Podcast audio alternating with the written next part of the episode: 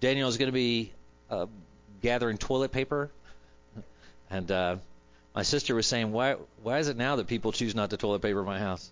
Um, but Daniel's going to be gathering toilet paper, and if you have extra toilet paper, we're going to distribute that through the community, people who may need it.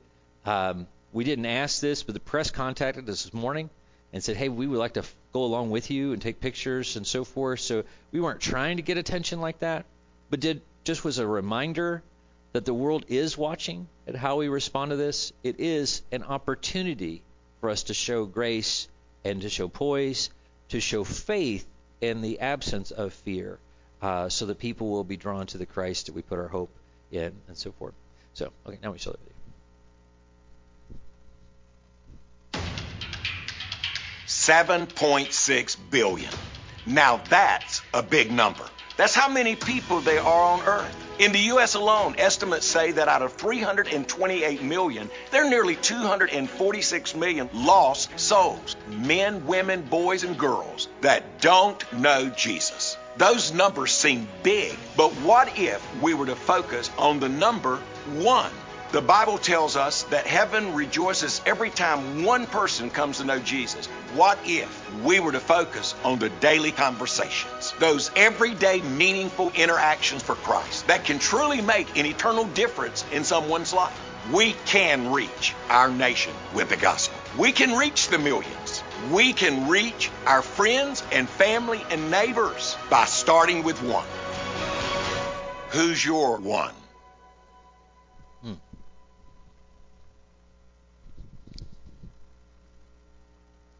I really hope you have one.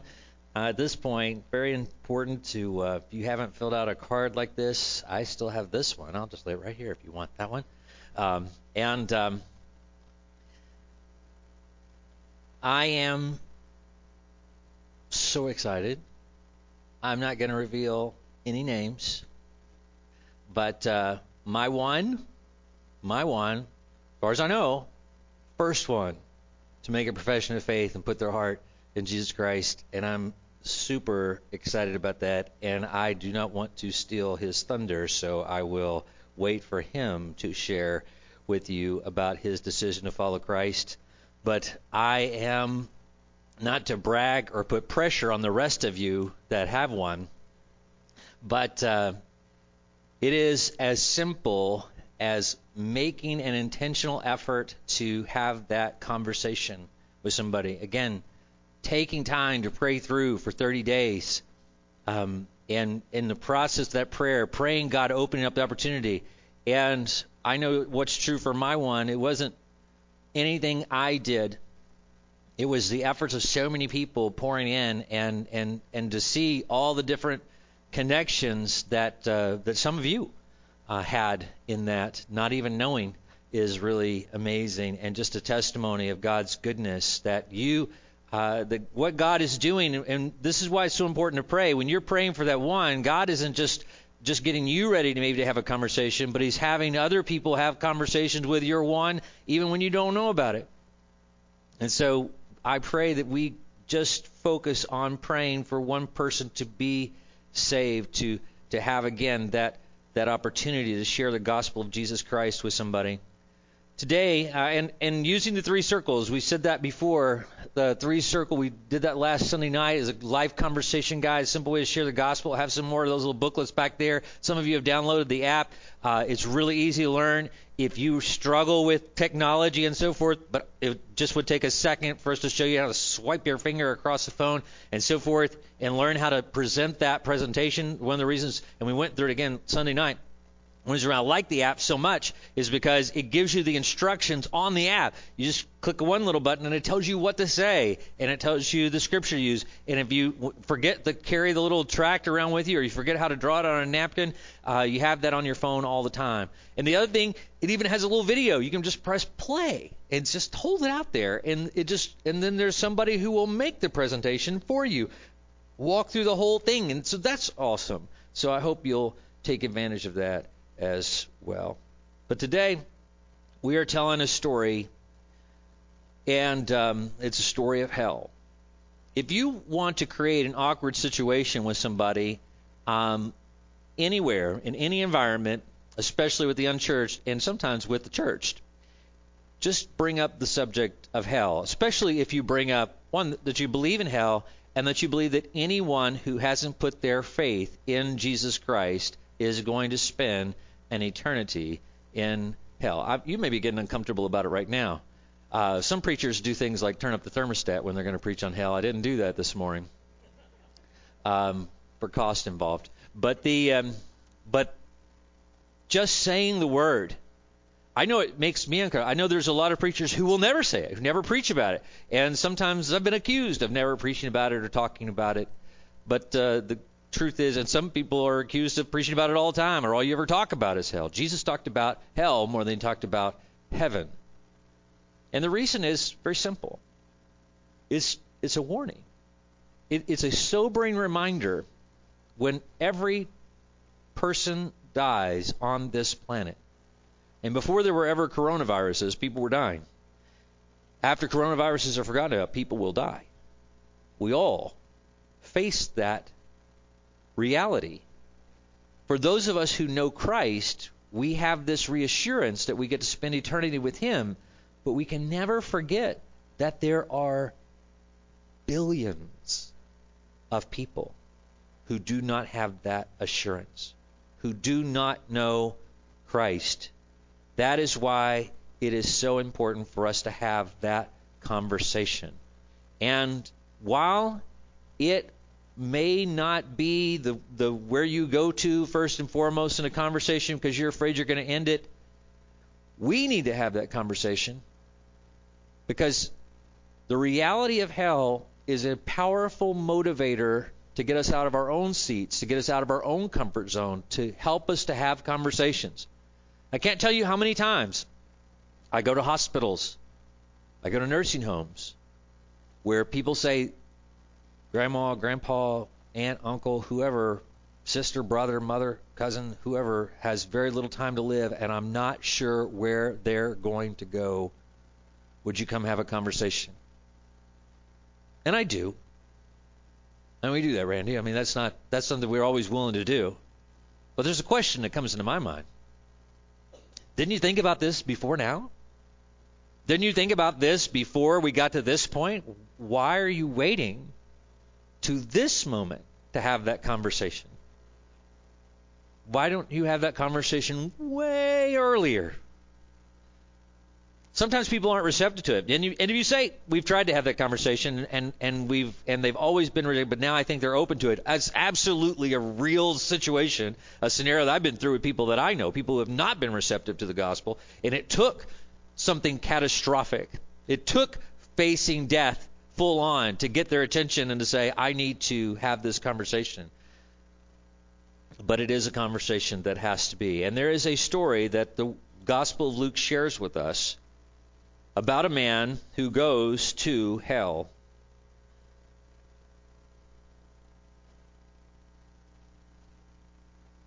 In Luke chapter 16. That's uh, if you're wondering what the picture is, that's from Dante's Inferno, a picture that was drawn as it shows the levels of hell as he was. Dante wrote this uh, poem thing. I can't remember what it's called, but uh, he wrote this book on on the on hell. On the uh, it's called Dante's Inferno. You should be familiar with that. But the uh, the reality is that uh, he was trying to capture how the gravity of hell and, and its awfulness, and and so his character takes a trip into hell and then ultimately into heaven. But um, we have a story given to us by Jesus in Luke chapter 16, verse 19. He says, There was a rich man who would dress in purple and fine linen, feasting lavishly every day, but a poor man named Lazarus, covered with sores, was lying at his gate. He longed to be filled with what fell from the rich man's table, but instead the dogs would come and lick his sores.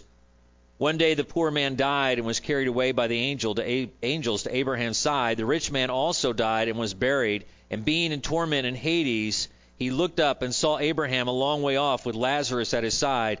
Father Abraham, he called out, have mercy on me and send Lazarus to dip the tip of his finger in water and cool my tongue because I am in agony in this flame. Son, Abraham said, Remember that during your life you received your good things, just as Lazarus received bad things, but now he is comforted here while you are in agony. Besides all this, a great chasm has been fixed between us and you, so that those who want to pass over from here to you cannot, neither can those from there cross over to us. Father, he said, then I beg you to send him to my father's house, because I have five brothers to warn them, so they won't also come to this place of torment. But Abraham said, They have Moses and the prophets, they should listen to them. No, Father Abraham, he said, but if someone from the dead goes to them, they will repent. But he told him, If they don't listen to Moses and the prophets, they will not be persuaded if someone rises from the dead. Pray with me. Father, we thank you, God, for your word.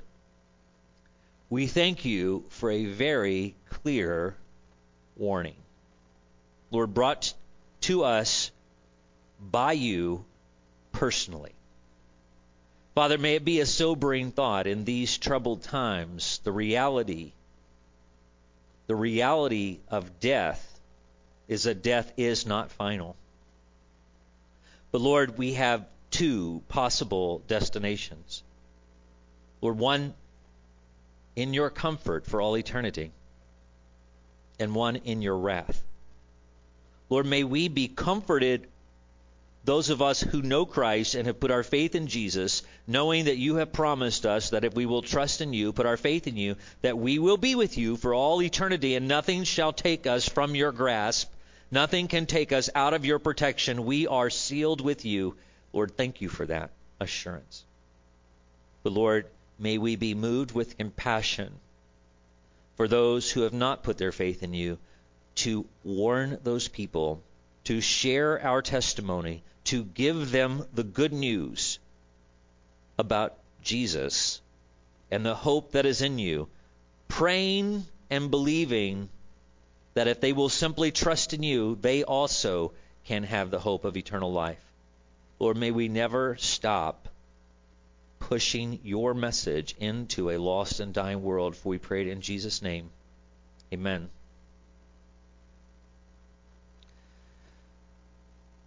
the Bible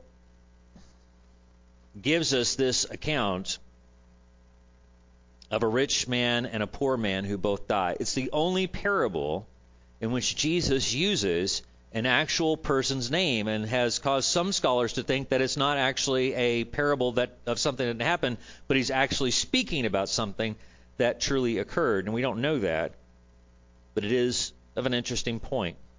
Now the poor man dies and is embraced by Abraham. The rich man dies and he suffers in hell. And across this great divide, he asks for mercy. He asks for water. He asked for someone to warn his family. It's important for us to understand that God does not send anyone to hell. People go to hell of their own volition. God didn't make hell to send people to. He created hell for a place for Satan and his his rebellion to be. And when man fell in the garden, he took on the same fate that Satan himself had, and, and so we then chose to dwell in the company of Satan, to be part of his rebellion on our own volition, by our own decision. And now each of us, in the course of life, make decisions. We have every opportunity to follow God and be faithful to Him when He reveals Himself to us in the world, when He reveals Himself through all the natural wonders around us. We see Him, we see His presence, yet we choose not to obey Him. Starts at an extremely early age, but we believe this there comes a moment, there comes a time when we become aware of that guilt. We become aware that the decision I'm making is in rebellion against God, that He has said this and I have chosen this. And yet we still choose to rebel. We still choose to disobey. It is a result of a sinful nature that we are born with. but alas, we are still culpable as a result of it. There's to say I was born this way of any sin, of anything, is not an excuse. It may be a statement of reality, but it doesn't excuse us. God is holy, we are not, and there is a penalty for that. It is still our own culpability. Especially when God has provided a solution. Through the Old Testament, He provided a means of atonement. He provided a way for people to be justified. He said, If you will follow these steps, you will be justified according to my own law. And He laid it out. And He said, You just follow these procedures, and you shall be forgiven. All you have to do is do what you are very capable of doing. God wouldn't give them laws to abide by and a means to be atoned for if it wasn't possible. People couldn't afford it. He found a way for people who couldn't afford it. Everybody had a means by which they could be forgiven for their sin. And then he ultimately culminated that in his son Jesus Christ, saying, I'm going to give you the sacrifice. I'm going to provide the lamb to be a sacrifice for all people, so that all of you who will believe in him and trust him and claim this atonement for yourself, claim this blood for yourself, claim this to say, I want his blood to cover my sins, you will be atoned for, and you can have eternal life. That's good news.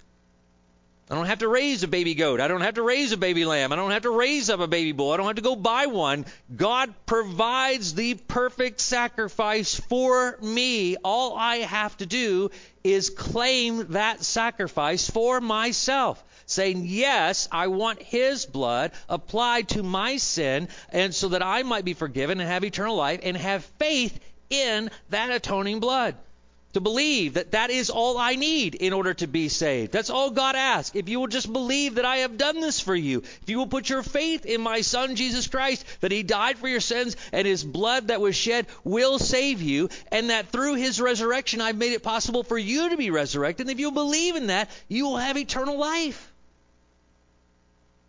And I have done that. I put my faith as that is the only means of salvation. I have nothing I can do, no good works, no amount of following any laws or whatever. It is the atonement, the atonement sacrifice that saves me. And I believe that. And I have been saved. Now, he asks me, share that. Share that information. Share that message with others so that they also know that they might be saved, that they might be saved. Because if they are not, they will spend eternity in hell. Richard Baxter, a Puritan pastor, lived his life from the perspective of both heaven and hell.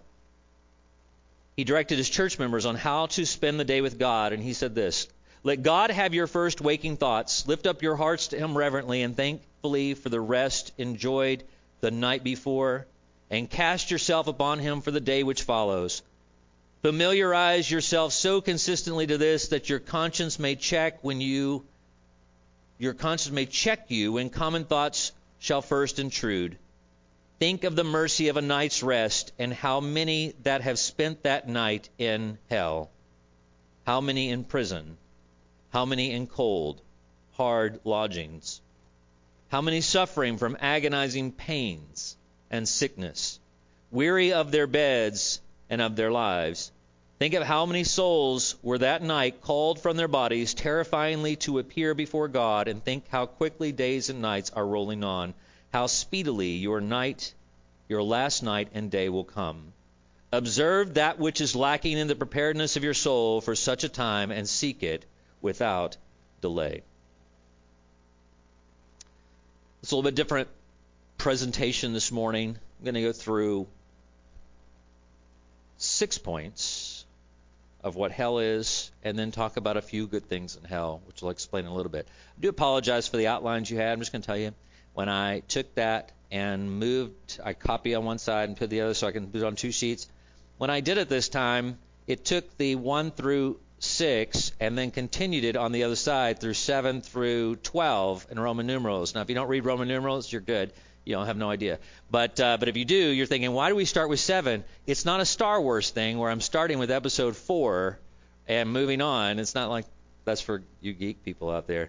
But uh, no, it was supposed to be one through six. Um, so number one, here's what we get from this passage. Hell is eternal. Hell is eternal.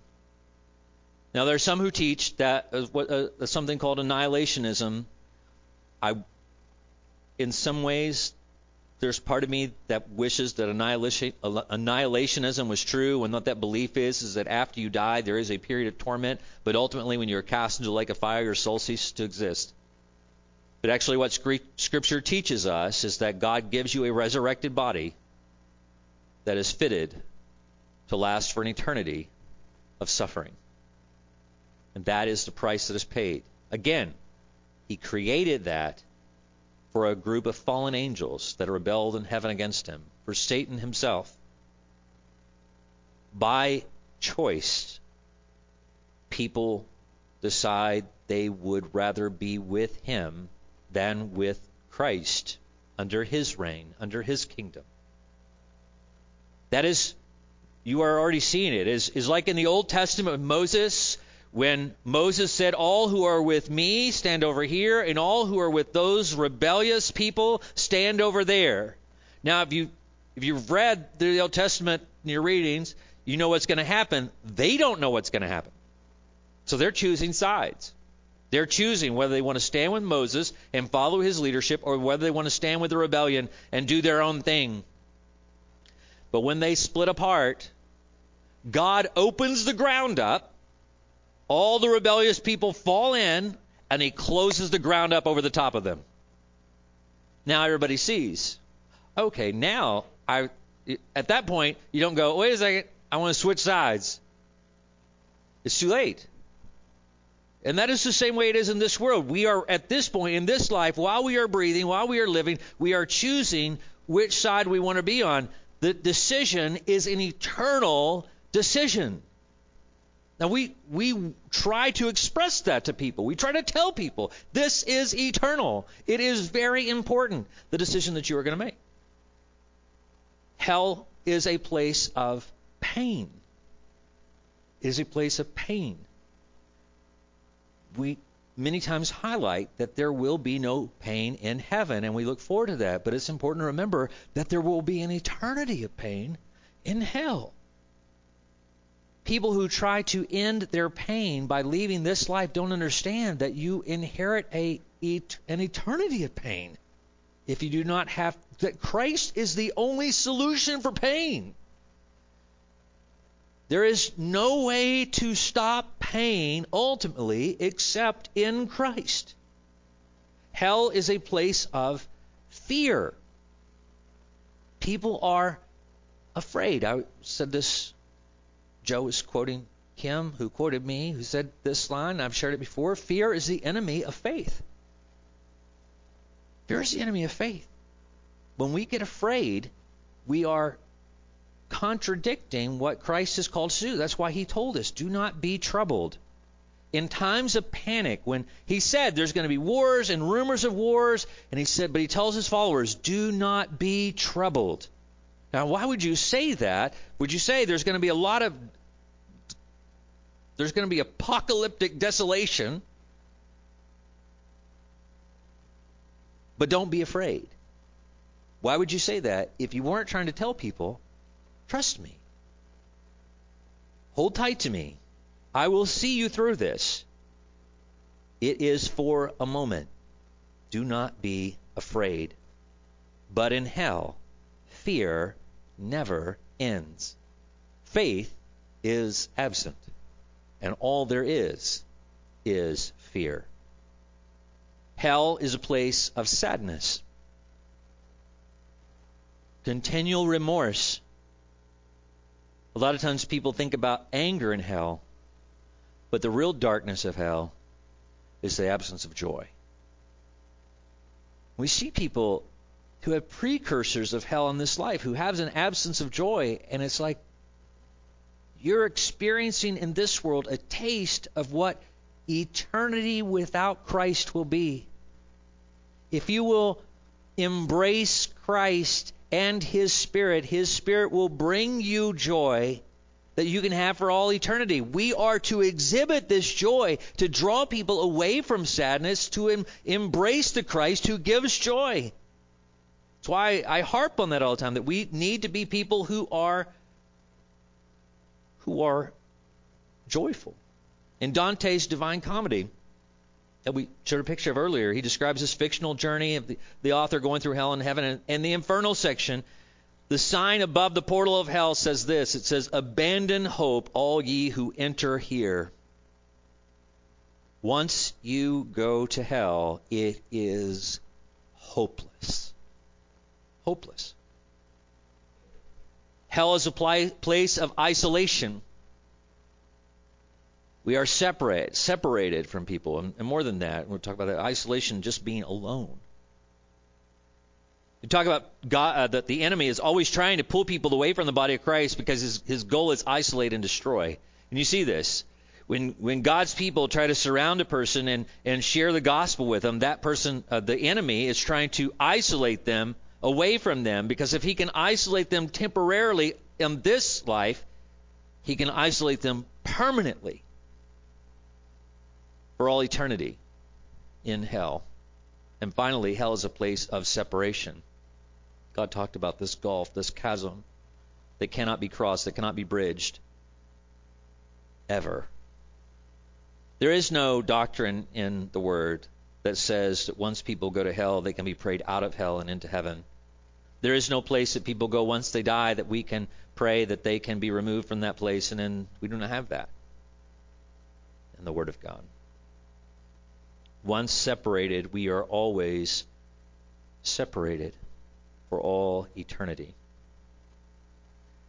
Now, I mentioned that there are a few good things in hell. As we look back in the story, there are a few good things in hell. The first one good people are in hell.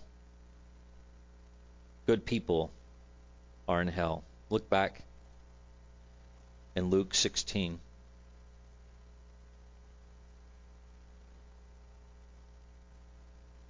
Nineteen.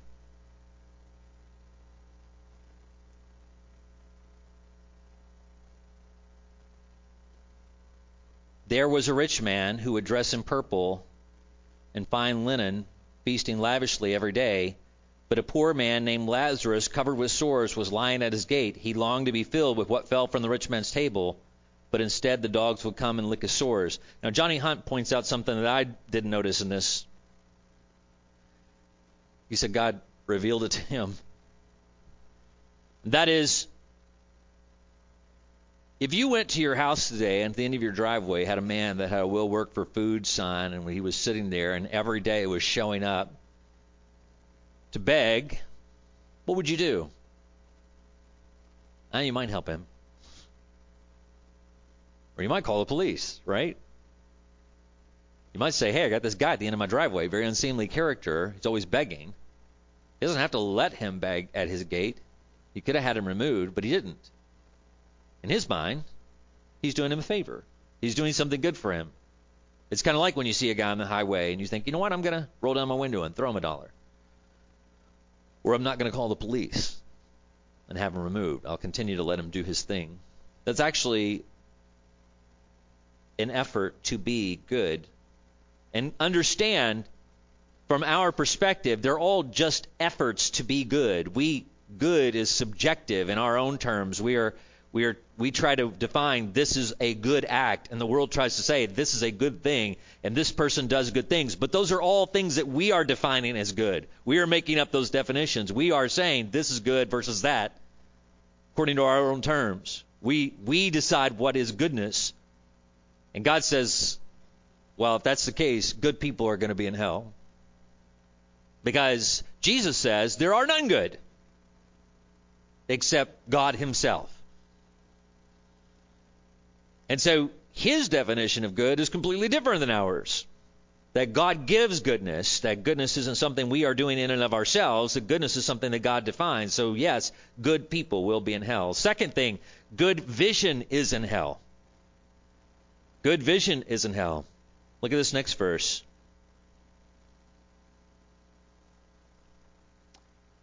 Verse 23. And being in torment in Hades, he looked up and saw Abraham a long way off with Lazarus at his side. So he can see, in Jesus' illustration, in to heaven.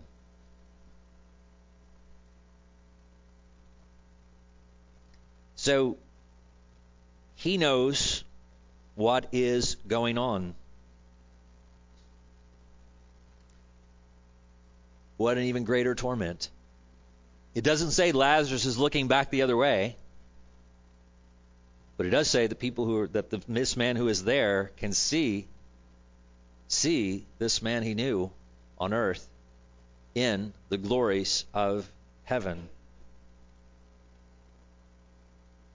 What a tragedy to think that we would be able to see, that people would be able to see all the goodness of God while they are being tormented. We see from this that good prayers are in hell. Verse 24. He says, Father Abraham, he called out, have mercy on me and send Lazarus to dip the tip of his finger in water and cool my tongue because I am in agony in this flame. He is praying for relief. He is praying for mercy. So we see that people in hell desire to be relieved of the agony that they are in hell, just as people desire. These are prayers that are prayed here to God for relief. So that doesn't change. It is not good praying that gets people into heaven. It is not good praying that gives people an eternity with Jesus Christ. It is faith in Jesus Christ that is our solution, not good prayers. We see that good memory is in hell. Look in verse 25. Son, Abraham said, remember that during your life you received your good things just as Lazarus received bad things, but now he is comforted here while you are in agony so he can remember his life. He can remember the opportunities. Think of the torment again of thinking through every single opportunity you had to put faith in Jesus Christ. Everything God revealed to you, every moment and place that God said, Here I am, trust in me. And never having the ability to resolve that. All those opportunities are now lost. Good theology is in hell. Theology meaning the study or understanding of God. Look in Philippians chapter 2 for this one, as Paul kind of explains this for us. Philippians chapter 2, verse 11. He says, And every tongue will confess that Jesus Christ is Lord to the glory of God the Father. Now he says, he specifically says, in heaven and earth and under the earth, everybody is going to confess that Jesus Christ is Lord. Meaning that people who do not believe in God, people who do not understand God, people who do not have an understanding of the truth of theology will have an understanding of theology in hell. They will know that God is real. They will know that Jesus is his son. They will know that he is Lord even though they have chosen not to worship him, not to follow him, not to be a part of his kingdom, they will know the truth. Good priorities are in hell. Look in verse 27 back in Luke 16. He says, Father, he said, then I beg you to send him to my father's house because I have five brothers to warn them so they won't also come to this place of torment. Now he has his priorities right. I have family. They need to know the truth. Now, here's a place where you have a man in hell who sometimes has a better sense of priorities than Christians who are alive. Because he's thinking of his family. But that's because he's tasting it, he's feeling it, he's experiencing it. If we were there, I think we also would want to see our family saved. Because this is what he's thinking. I don't want anybody else to have to go through what I'm going through right now. Have you ever said that in this life? You ever had a moment where you're going through something and say, I wouldn't want anybody to go through what I'm going through right now? I wouldn't wish this on my worst enemy. Well, when you get to feeling like that, if you ever have that feeling again, just take this perspective. Maybe God is allowing you to feel that to say, if you think what you're going through right now is bad and you wouldn't wish this on your own worst enemy, and you could find a way to keep people from going through this, a message very good for the times that we are in right now. If you could find a way to keep other people from suffering as you are suffering, would you not do it? That is a motivation to share the gospel. Because we can. We can. We can testify to them. We can share with them about Jesus. He can't. But we can. He can't warn his brothers and sisters, but we can.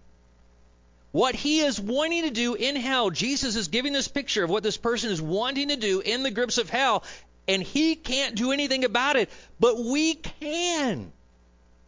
Because we are not there. We're here. We still can testify. We still can warn people and need to do so.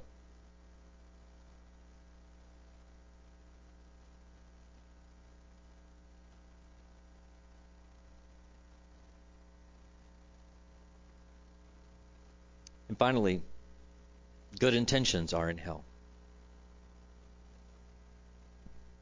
Look in verse 30. No, Father Abraham, he said, but if someone from the dead goes to them,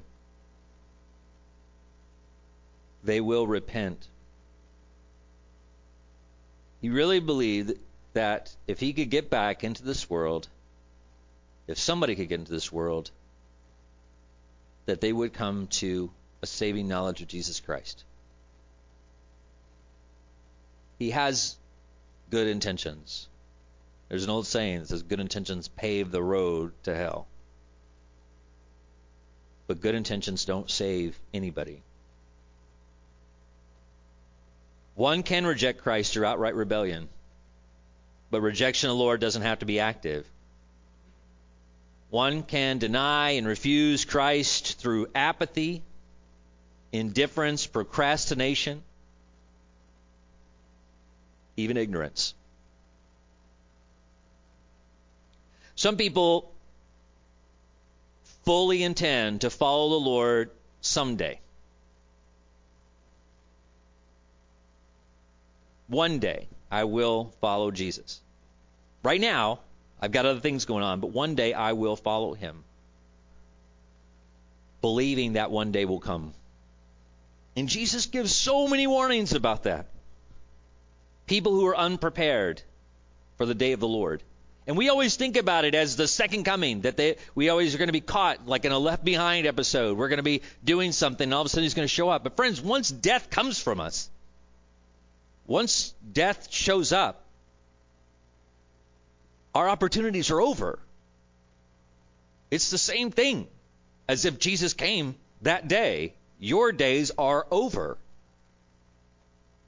Your opportunities are done. This may be this moment right now may be your only moment. And people need to understand that. No matter how good your intentions are, I plan to do this someday when you've got the opportunity right now to make a, decision. And both you need to tell people that when you're having this discussion.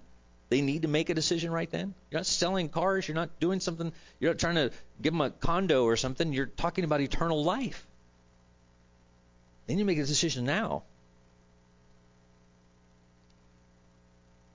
And it may be you need to make a decision this morning. Know this hell was not prepared for you.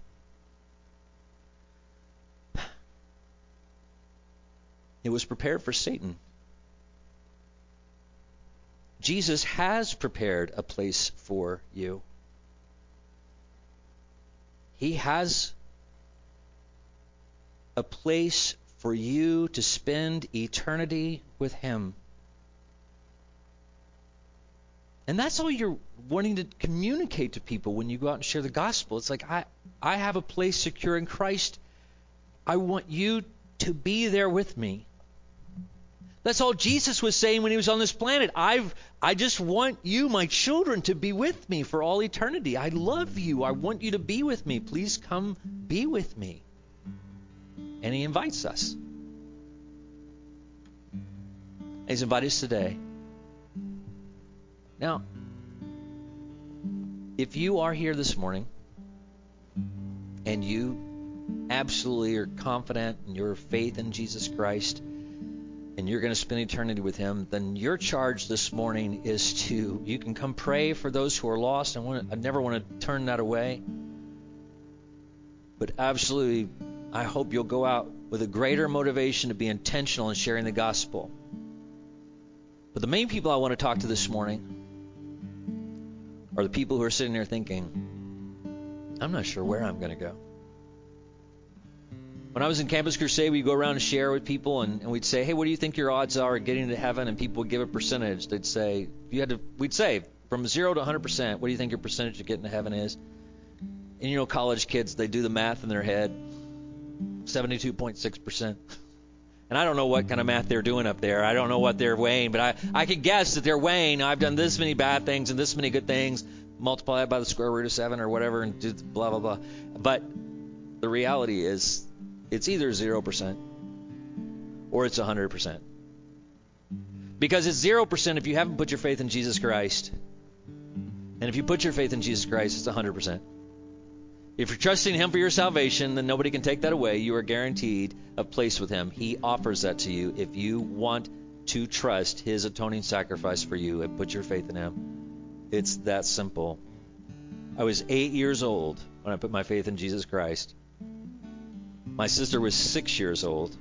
All it took was an understanding that she would stand guilty before him. She didn't want to stand before him guilty. She knew the sins that she was committing would cause her to go to hell. She decided to put her faith in Jesus Christ and trust him for her salvation. And she's still saved today in her 40s, still following the same Jesus. And you're saying, well, I know a lot of people put trust in him, but they're not following him today. Jesus gives a parable about that. It's called the parable of the sower, and he talks about seed being cast, and some takes and some doesn't take. What I want to know is, if you're not planted, and growing and bearing fruit in Christ through your relationship with Him, then you have a reason to be afraid that you are not in Christ, that He has not changed you, He has not made you new.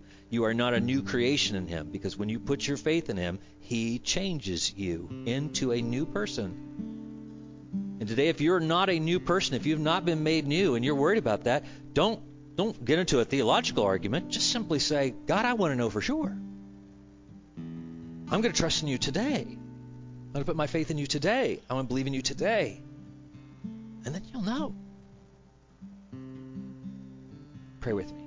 Father, we just thank you, God, for how great and amazing you are. And just pray today, by your grace, Lord, that you would call us out of darkness and into light. And Lord, I just pray this simple prayer. If there's anybody in this room today and they do not know that they are going to spend an eternity with you. And Lord, they have a fear of hell, fear that they are going to be separated from you because they do not know whether they have ever put their trust in you, in your atoning sacrifice, if they've never claimed your death for their life.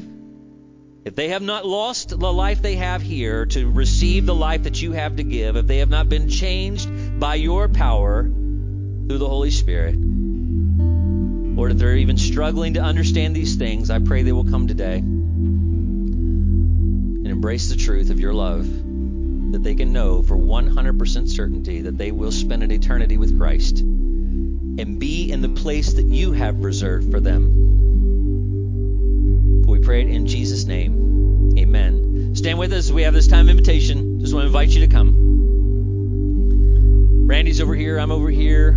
Let's just give you somebody you can feel comfortable praying with. If I'm praying with somebody, please go to Randy and ask to pray. But if you're here this morning, if you're here this morning, if you are the one, you are your own one, you are the one that needs to put trust in Jesus Christ, I pray that you'll come today. And we'll pray with you. We'll just share with you how you can come to a saving knowledge of Jesus Christ. You have somebody else to pray for? Of course, we want the altar to be open. If you have another reason to come and talk to us, absolutely. You want to join the church? You have another commitment to make? You obviously are invited to come make that want to open up this opportunity for you to put your faith in Jesus Christ as we sing.